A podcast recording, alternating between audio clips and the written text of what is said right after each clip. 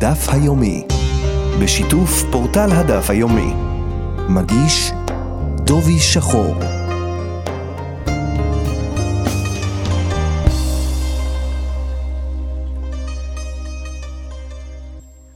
שלום למאזינים, היום במסגרת הדף היומי נלמד מתוך דף צדי ב' במסכת בבא קמא.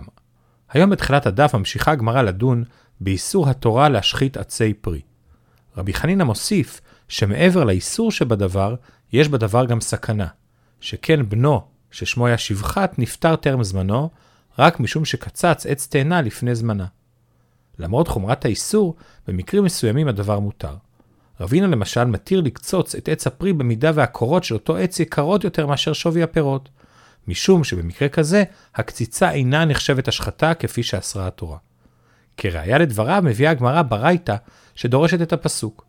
הפסוק מדבר על המותר והאסור במצור על עיר. נאמר שם הפסוק, רק עץ אשר תדע כי לא עץ מאכל הוא, אותו תשחית וחרעת. דורשת הברייתא את מילות הפסוק. רק עץ אשר תדע, כוונה לאילן מאכל. ובהמשך הפסוק, כי לא עץ מאכל הוא, כלומר אילן סרק. אם כך, מדוע כתבה התורה שוב פעם כי לא עץ מאכל? אלא, אומרת הברייתא, כאשר אתה שצר על עיר, אתה זקוק לעצים. יש לכרות קודם את עצי הסרק, ולא את עצי הפרי. וממשיכה ברייתא, אם כן, אולי נקדים ונכרות עץ סרק, גם כאשר הקורות של העץ המאכל יקרים יותר מאשר הפירות. לכך נאמר את המילה רק, כלומר ממעט את התורה, שלא תמיד מקדימים את עץ הסרק. כאשר קורות העץ יקרות יותר מאשר פירותיו, אין בדבר משום איסור בל תשחית, והדבר מותר כפי שהורה רבינה. מלבד היתרו זה של רבינה מביאה הגמרא היתר נוסף מדברי שמואל. הסיפור היה כך, האריס של שמואל הביא לו תמרים, ושמואל אכל מהם, והרגיש טעם של יין באותם התמרים.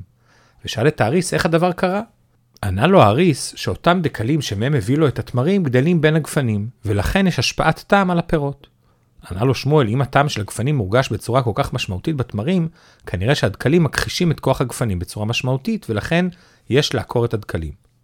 גם רב חיסדא ראה נטיות של דקה בין הגפנים שלו, ואמר לאריס שלו שיעקור אותם, משום שהגפנים יקרים יותר מאשר הדקלים.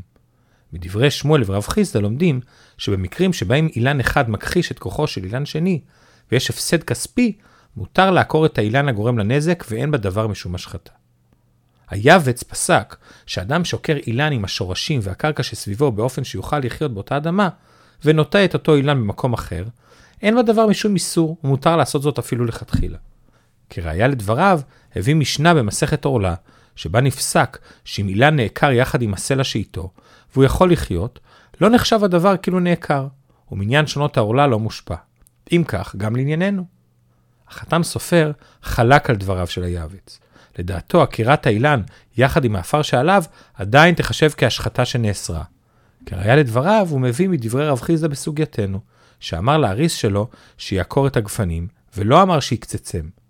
ניתן להוכיח מהדברים שאפילו אם יש היתר לקצוץ את האילן, ברור שעדיף לעקור ולשתות במקום אחר ולא לקצות. הכל זה רק כאשר יש סיבה מיוחדת, כמו בסיפור של רב חיסדא, שהדקלים הכחישו את הגפנים. אבל בכל מקרה אחר, גם עקירה נאסרה משום איסור השחתה. אם אכן יש היתר גמור לעקור יחד עם האדמה, אין בדברי רב חיסדא כל חידוש. הנציב מוולוז'ין כתב שבמחלוקת הזאת בין היעבץ לחתם סופר, האם יש היתר לעקור עץ עם אדמה ממקום למקום בלי סיבה מיוחדת, יש להחמיר כדברי החתם סופר, משום שמדובר בספק איסור תורה וספק דאורייתא לחומרה. רק כאשר יש צורך משמעותי בעקירת העץ, הדבר יותר, ואז ברור שיש להעדיף עקירה עם אדמה מאשר קציצה. נסכם מה שלמדנו היום. למדנו על איסור התורה החמור בהשחתת עצי פרי, וכמה הדבר מסוכן. למרות האמור, ראינו שכאשר אין בדבר השחתה, משום שדמי העץ יקרים מדמי הפירות, או שעץ הפרי מכחיש משמעותית עץ שסמוך לו והוא יקר ממנו, מותר לעקור את העץ. ראינו שנחלקו היעבץ והחתם סופר בשאלה, האם מותר לעקור עץ עם אדמה שסביב יש שורשים, על מנת לניטוע במקום אחר.